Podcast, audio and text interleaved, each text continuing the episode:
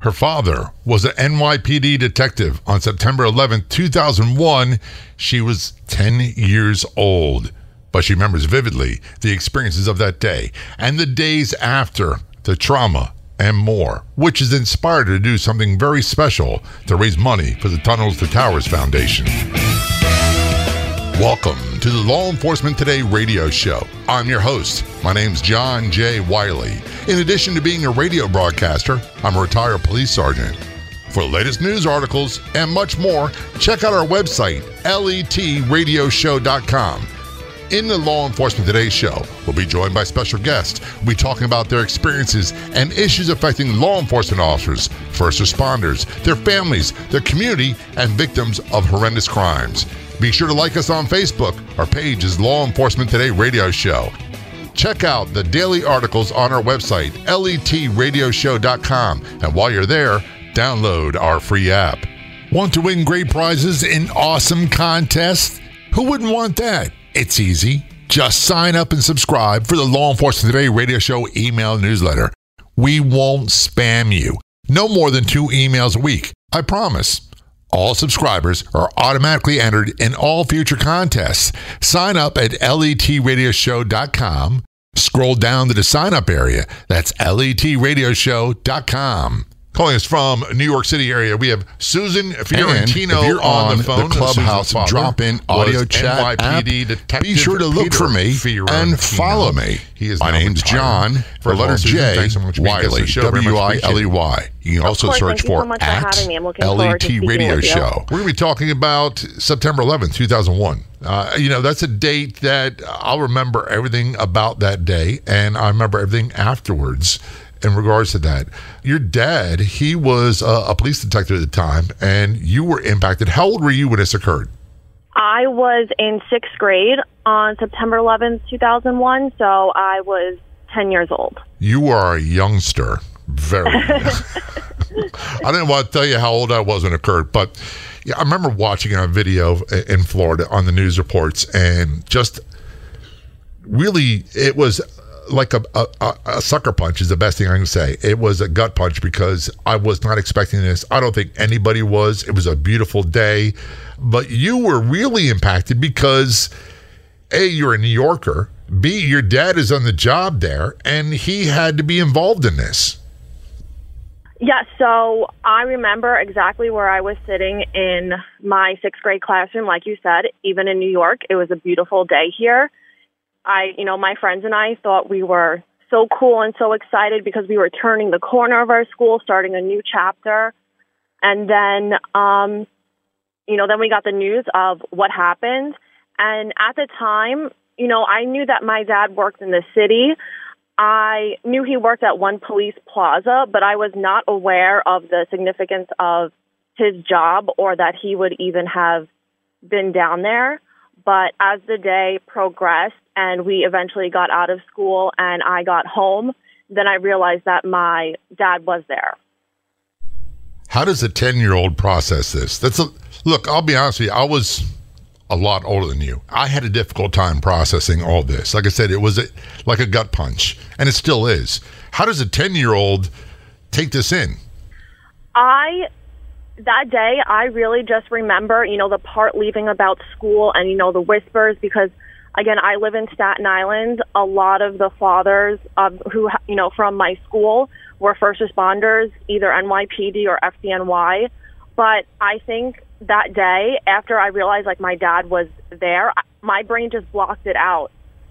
In re-talking with my mom in the last year's anniversary, she was asking, you know, a lot of your friends came over after school because a lot of their fathers were police officers. And I just didn't remember any of it. And I think a lot of people either remember, like I said before, distinctly where they were sitting when they found out. And then I kind of just blocked that day out completely. And I think, you know, over the years, it has come up, you know, of course. I don't know how can not not come up. I, I went back to New York many years afterwards to visit for a work related thing. And we went by, at that time, it was still very much a, a pit and it was still in construction. There was members of NYPD there. And I wanted to go up to them and just say, "Hey, I'm retired Baltimore Police Sergeant," and try to express my condolences. Because I'll be honest with you, Susan, I can't fathom the thought of losing that many people in a lifetime. Never mind in one day. And as I approached them, I just started crying, and it I never did get the words out. I think I got, "I'm a retired," and blah. That was it. I was a slobbering fool, and. I'm okay with that. And and I got the distinct impression from them they were okay with it. They got used to that kind of reaction from people. So for a family member to be there and to see not just the the physical effects on their parents that were working, but the long-term mental effects has to be overwhelming. Yeah, again, you know, I was 10 when this all happened, and my dad is Italian from Brooklyn, grew up in this area, stereotype, you know, don't talk about it. And that's kind of how it was for a bit. But as I got older and I grew up a certain way because my father went through, you know, a terrorist attack and he survived it. And I was raised differently from other friends that, you know, didn't have a father that experienced this. And I think it changed me for who I am. And in some kind of way, that shaped me into the young woman that I am today, too. And by all appearances, you sound like, and from what I've read about you in prior conversations, you sound like someone who's is pretty well balanced. You've got a a different perspective about life and the value of life compared to people who really weren't attached directly to this. Yes, I know. I would, you know, like to think so. My, I did have some difficulties as a teenager, um, and I think I was lashing out because of, you know, PTSD wasn't something that was talked about in the early 2000s, and I was going through my adolescent years around chaos sometimes, and I think, and I am a huge advocate for therapy, especially for first responders and their families. If it wasn't for pushing past my vulnerability and realizing, you know, things that I locked under and put away for years, you know, finally came back when I'm like, wow, this could be connected because of how I was raised or what my family went through. Um, it really helped me gain a perspective of what type of career I want and what type of volunteer work I want to do within my Staten Island and the larger community. So again, in some kind of way, it shaped me into who I am today. And that's not all bad. That, that's a mixture of really harsh stuff and a lot of good stuff. You, you do volunteer work, you said. Tell us about that. Yes. So I started volunteering with the Tunnel to da- Towers Foundation in about 2018. Um, I have, you know, bad anxiety and going to the city and, you know, especially surrounding September 11th kind of aggravates it at times. And I started participating in the run around then because that's when I felt, you know, comfortable about being in the city. And my background is in nonprofit and fundraising, so I expressed an interest about getting more involved because they do amazing, amazing things for, you know, first responder families and the military. And I had to be part of it and had to be, you know, more involved. So currently, I'm the co chair of the Young Professionals First Responder Committee, and it has been a wonderful experience being part of this group. Everyone involved is either a first responder themselves, they are personally affected by September 11th, or they just want to support the Tunnel to Towers Foundation mission and want to continue doing good in their community. And Tunnels to Towers does such awesome things. We'll talk about that more later on. We right now we are talking with Susan Fiorentino. She is the daughter of a retired NYPD detective Peter Fiorentino. And uh, we're talking about the experiences of the World Trade Center terrorism attack, September 11, 2001, and how it's motivating her to do some very special things. This is the Law Enforcement Today show. There's so much more to talk about. Don't go anywhere. We'll be right back.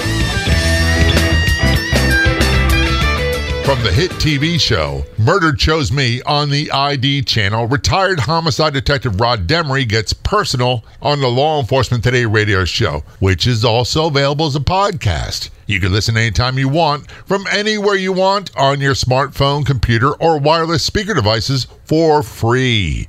Check out the podcast episode with Rod Demery, Season 2, Episode 13. Go to letradioshow.com or search for Law Enforcement Today Podcast.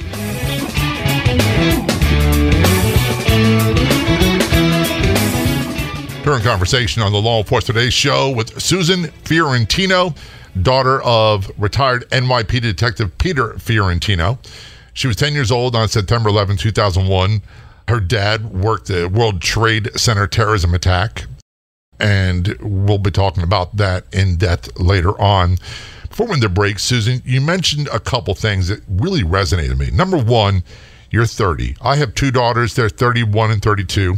They live in Buffalo, New York. And, you know, they were impacted by what I went through in police work. I went through a lot of violence. And although I was retired well before September 11, 2001, I've been hurt and retired. It had a huge negative impact on me. And in turn, it had a huge negative impact on them because back in those days, you kind of said something. They didn't have the resources that we have now. And we didn't talk about trauma like we do now. And we don't have all the recovery outlets that we do now. I'm glad we do. But there's a lot of similarity, different causes. But you said that in your teen years, it created some issues for you. Yes. Um, again, I was kind of a reactive adolescent. I lashed out a lot. And I was just very angry um, a lot of times. And I took it out on my parents, um, definitely my brothers, and I just didn't realize what was wrong with me. You know, in school, I was kind of like that model student, straight A's, never spoke, you know, when not out of turn. And there was just something in me, and it felt more than, you know, the that angsty becoming of age 13 year old. And one way that I kind of controlled it and didn't even realize it at the time again, I mentioned before that I do have some anxiety and I developed an eating disorder just as a way.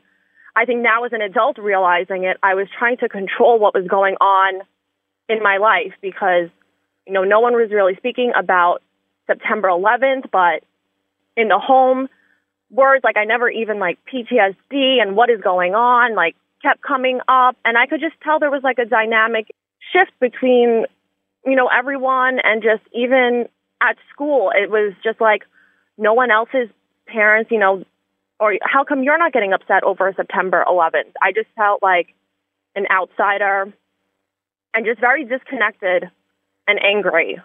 I can relate to that so much. And that you're almost telling my story. I went from being a happy go lucky guy.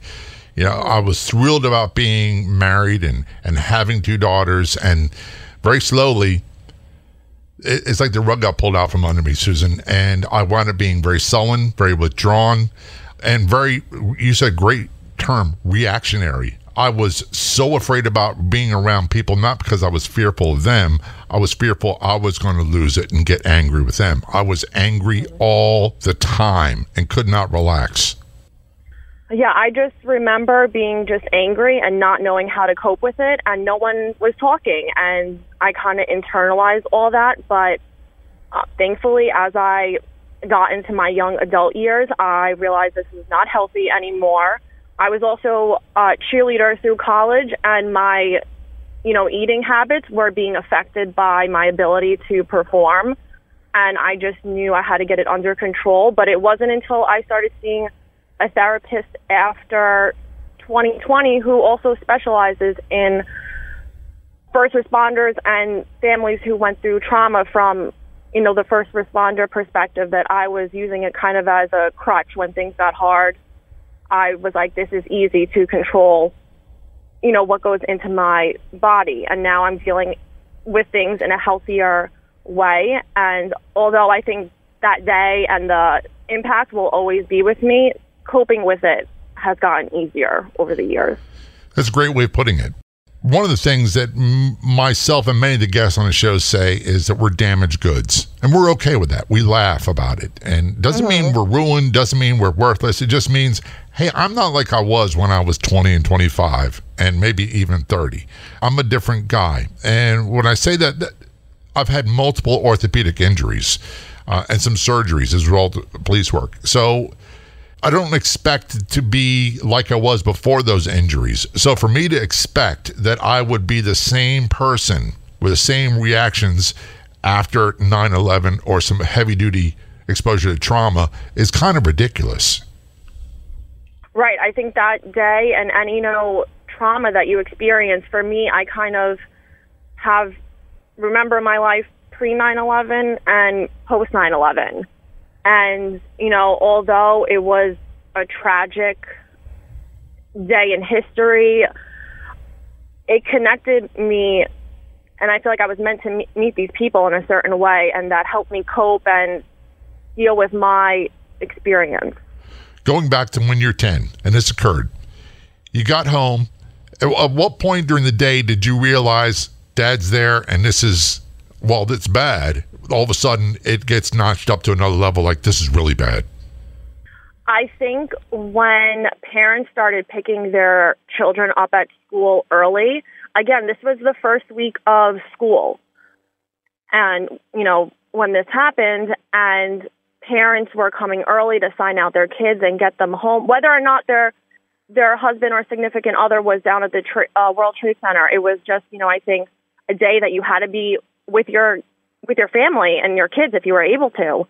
Um, and I lived on the block of the school that I attended at the time. So when I got picked up and I saw my dad wasn't home, which was normal because he usually is not home when I am at school, there was something in my mom's face with my youngest brother, who was about one at the time. And I don't think words had to be communicated. I just knew something was wrong in my stomach. I just knew something was off.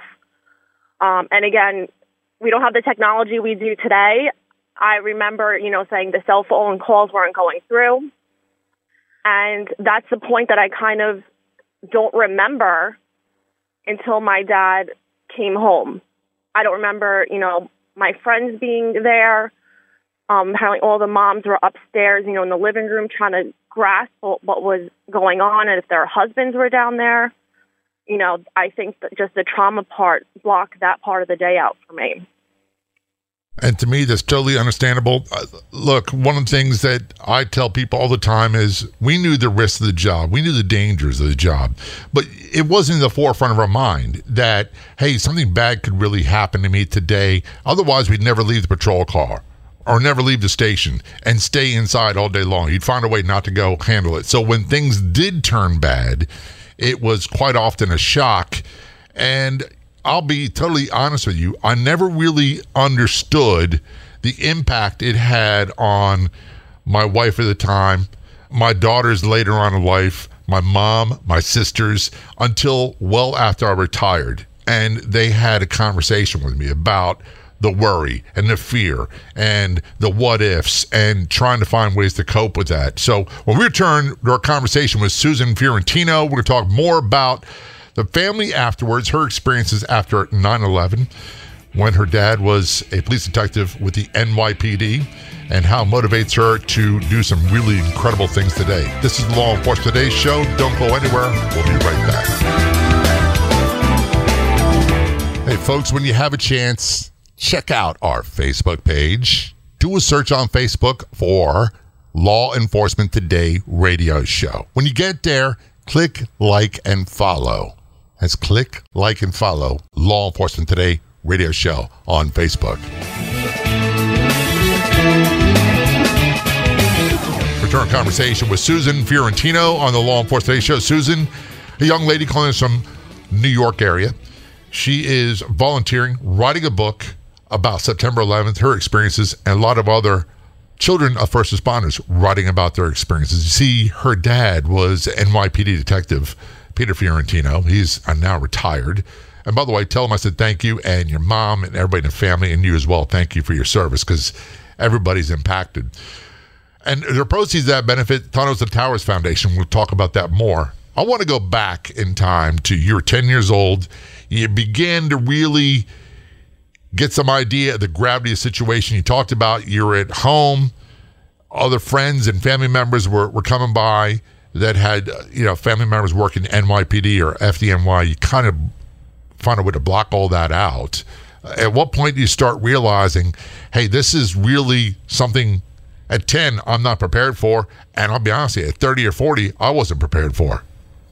Um, I think that when my dad did finally come home, it was not the same, you know, running up and giving him a hug to see him. I remember, you know, he came home in the clothes that he was at the site in, and he made it a point to make sure that he got changed, you know, quickly outside, threw those clothes into a garbage bag, you know, got took a shower right away and I just remember like there was something off. And at the time I did not see um any news yet.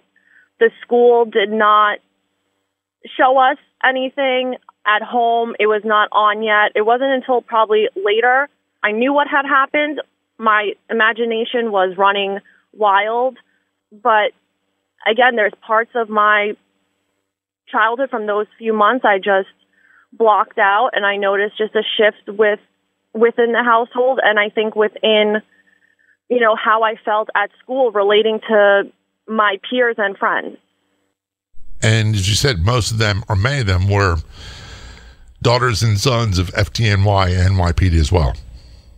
Yes, you know, growing up in Staten Island, that's kind of the the norm here, which I love and appreciate so much because I'm surrounded by so many amazing men and women. It's refreshing to hear you say that because that doesn't seem to be a popular line of thought in people your age group. No, it's not, and it's kind of the reason how this whole idea for my book started. Does the book have a working title yet? Yes, it's We Will Never Forget the Stories of 9 11 Children. We'll return that a little bit later on. We talked earlier that in your teen years, you began to become reactionary and you developed an eating disorder. And I get that that's a control issue. I really do. I don't understand it because I've always been kind of a chunky guy, and eating is like, it's the only passion I have left in life. I'll be honest, Susan. I don't drink. I don't smoke. I don't do drugs. I try not to curse. And but eating, oh my goodness, it's it's just a struggle. So I get that it's control thing, trying to, to find something in your life you can control because so much is out of control at that point. What happened in, in New York City and how many how many hours a day was your dad working at, at the, the the rubble pile? Um, it was hours on end, sometime, you know, more than 12. But he would always come home when he was able to. But I think, you know, that whole I don't want my kids to see me upset kind of like sunk in. And I just something in the household felt off, but I know my dad was out a lot working. I get all that about I don't want my kids see that I'm affected, and I didn't want my wife to know how. I didn't want her to be more worried about it, and I didn't go through anything like that. Nothing. What I went through, and I had to learn a long time ago, Susan, to stop this comparison game that I, I play in my head. What you all went through was horrible. What I went through was bad enough. So it's not a, like a, there's levels of bad. It's all bad. Uh, there's a lot of good things that happen in my life from police work as well. It Wasn't all bad. However, as I said earlier, you know, my daughters, 31 and 32, we talk about it not frequently, but we talk about it periodically. And it's almost as if we come to the realization that I wish there was a way we could have learned how to handle things better when I was young. I completely agree with that. Um, I think, again, as I mentioned, my dad's, you know, that's the Italian side of the family. It wasn't talked about, and I was just so reactive. I don't think I would have been able to have someone sit me down to go through any normal or conversation with me. And I did have a difficult adolescent relationship with my father. But I think as we reconnected and I got older and I got to see things through his perspective, it helped him be more comfortable to speak about 9/11 with me. In the past, it was not something, you know, spoken about at all. And on September 11th, I would just send him a text saying that I was thinking of him and that I'm glad he's here. and that was the extent of talking about it. And as I got more involved with the Tunnel to Towers Foundation and he started to get involved too, I think that helped him open up. I think it helped me let my guard down a little bit and be more vulnerable because I noticed the more vulnerable I am, the more I'm able to help people and let them know that whether your experience is not and your trauma is not from September 11th, it's okay to, you know, let your guard down and get the help that you need. Absolutely. So I, like you said, I wish there was something that someone could have said to 10 year old me to let me know everything was going to be, you know, okay and it's okay to talk about your feelings. But, you know, things happen for, for a reason. They happen the way they did. And again, I think it helped the relationship with my father too. One of the things I hate to ask this, it, so many people that worked, so many first responders, there were many killed that day. Far more have died as a result of 9 11 related cancers and illnesses. How is your dad's physical health? It's okay. You know, he still has to go for the annual 9 11 health screening. We did have a scare a few years ago, and I think that kind of snapped me into reality of how could this happen 15 at the point this was 15 years later you know how could something come up now but luckily you know he's okay um you know his health is okay with the whole covid situation that made me a little nervous for his health but he is he's good but um it's just something you I always think of in the back of my mind especially when he goes for his test and around September 11th And you said you have younger siblings. Do you have uh, two brothers? Is that what it is? Yes, I have two younger brothers. Peter is 27 and John is 22. And were they impacted? Did they recall it, or were they too young to really grasp what was happening? The three of us are such different kids. We were always different growing up. My youngest brother, of course, he was one. He doesn't rem- have any memory of it. I think his memories are more, you know, post September 11th um, and being raised, you know, by a first responder parent who went into that. And I would say the same thing for my brother. We have different memories of it, our own, you know, experiences with it. But, you know, it's something that over more recently, um, we've been able to talk about more. I think it was something, again, was not talked about, but trying to be more vulnerable and learn from each other, it's something that we have been able to discuss. So all of this has prompted you to write a book, and it's about the stories and perspectives of first responder children, and the proceeds benefit Tunnels to Towers Foundation. The book's going to be released very, very soon. What's the working title of the book? We will never forget the stories of 9 11 children. So we're talking with Susan Fiorentino. Her father was NYPD Detective Peter Fiorentino. He is now retired. He was working on 9 11, and of course, at the scene at the World Trade Center. We're talking about how it impacted her, her family, and life afterwards. We'll talk about that part when we return to Law Enforcement Today Show. Don't go anywhere. We'll be right back. If you're on the Clubhouse drop in audio chat app, be sure to look for me and follow me. My name's John, the letter J, Wiley, W I L E Y. You can also search for at LET Radio Show. That's John J. Wiley, W I L E Y, at LET Radio Show on the Clubhouse drop in audio chat app.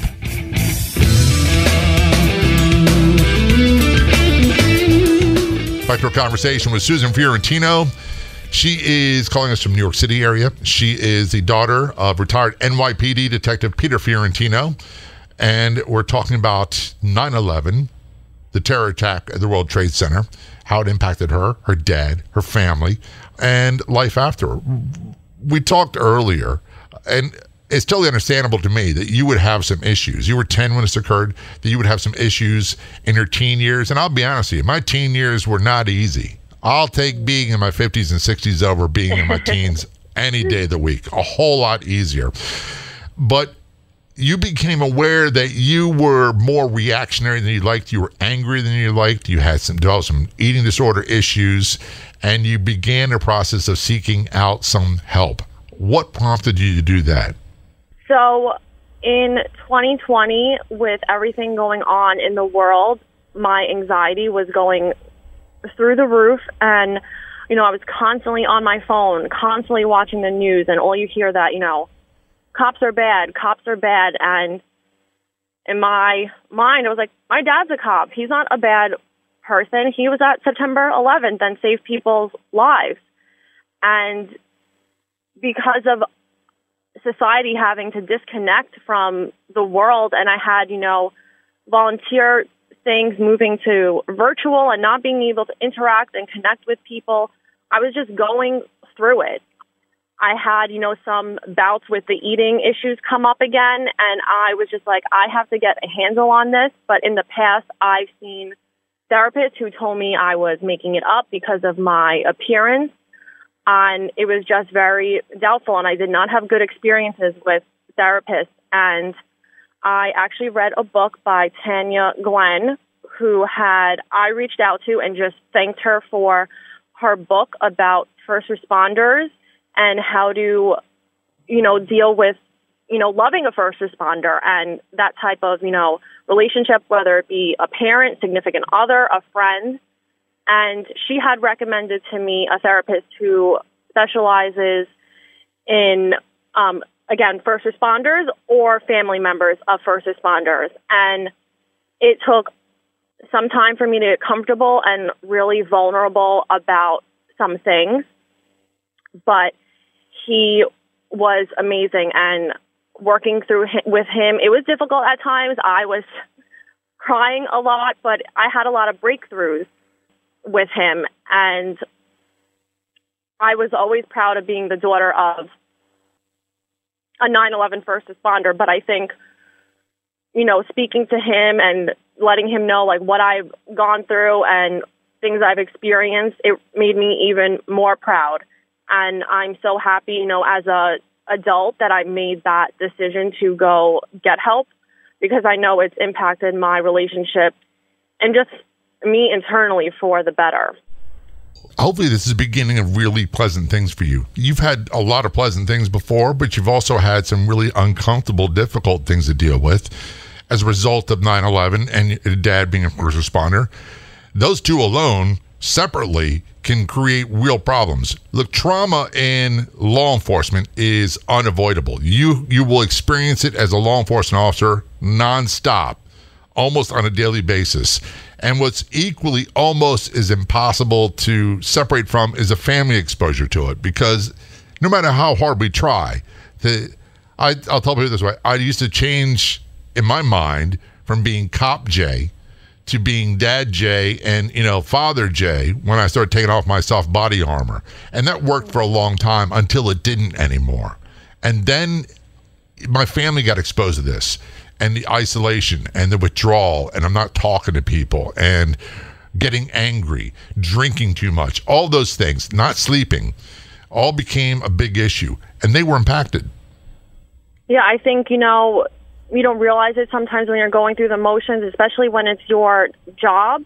You think it's just affecting you, but if you don't get help, and I know it's kind of not always looked at in the best light to go to therapy and get help, but you know, doing that will help you grow within yourself and your relationships will will change because you may have a really bad day at work, where you, especially in the police department, where you dealt with something traumatic you never thought you would have to, and you don't want to bring that home. But sometimes, if that keeps happening to you, and if the the media is saying they don't like you, and that you know whatever they're saying about cops, it's hard to kind of disconnect from that, especially when it's all over your phone and the computer. So, again, as a family member of a first responder, I'm an advocate for it. I'm totally vocal about it now. It's something I was ashamed for for a while, but now seeing the results of putting that work in and working on myself,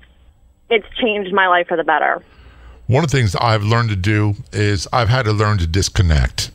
And I guess the phrase is uh, detach with love.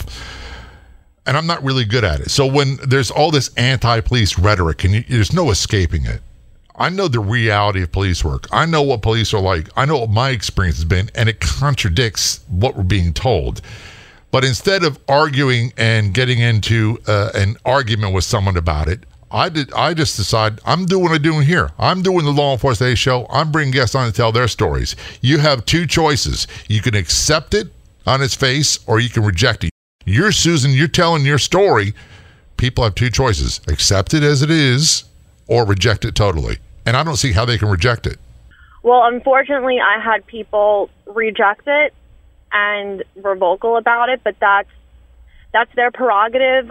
I used to be someone who cared about what other people thought and felt towards me, and I'm just not at that place anymore. This is something that I'm passionate about, that I know my work will change and make an impact.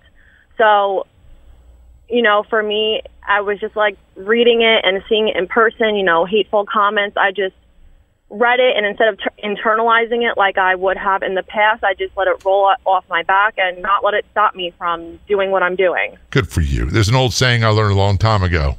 I can't pay my bills with other people's opinions of me. I really I like that. don't care a whole lot about what people think. You know, there was a time when I was younger, it was so important.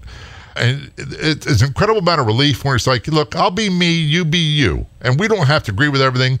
And if you want to make an issue where I have to choose sides, I'm not going to choose you.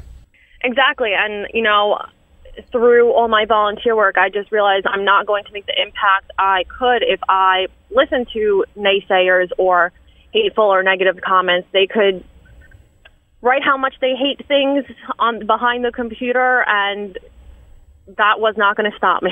There's so many people have a lot of courage behind a keyboard that would never say things like that to your face. So I want to switch gears. You've taken this incredible amount of passion you have and you've started this book. Again, the name of the book is we will never forget stories of 9/11 children. so it's not just your story, it's the story of others as well.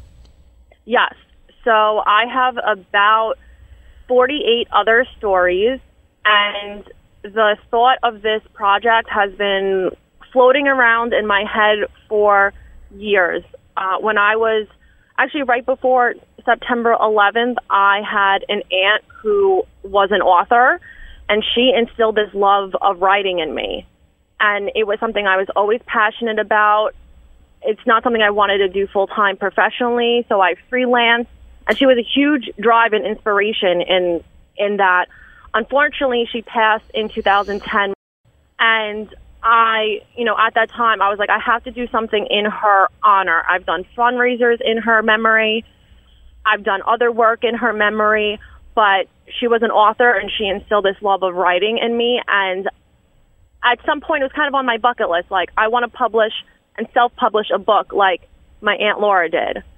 So with 2020 happening and me being anxious every night, you know, thinking about my friends that are cops that are in FDNY and internalizing, you know, my childhood, I was like, I have to do something good with all this negativity.